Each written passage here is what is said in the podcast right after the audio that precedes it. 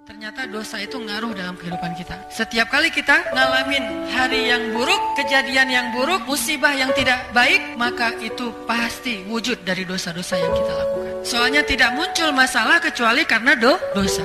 Kenapa? Karena Allah ingin mengampuni dosa hamba-hambanya dengan cara memberi musibah. Makanya Allah berfirman, wa ya'fu an Sebagian besar dosa kita itu nggak dibalas sama Allah. Allah biarin aja dulu supaya kita punya kesempatan bertobat. Seandainya dosa kita itu dibalas terus-menerus, tapi Allah membalasnya itu perlahan-lahan dikit supaya ngasih tahu kita doang biar kita ngeh gitu, insaf.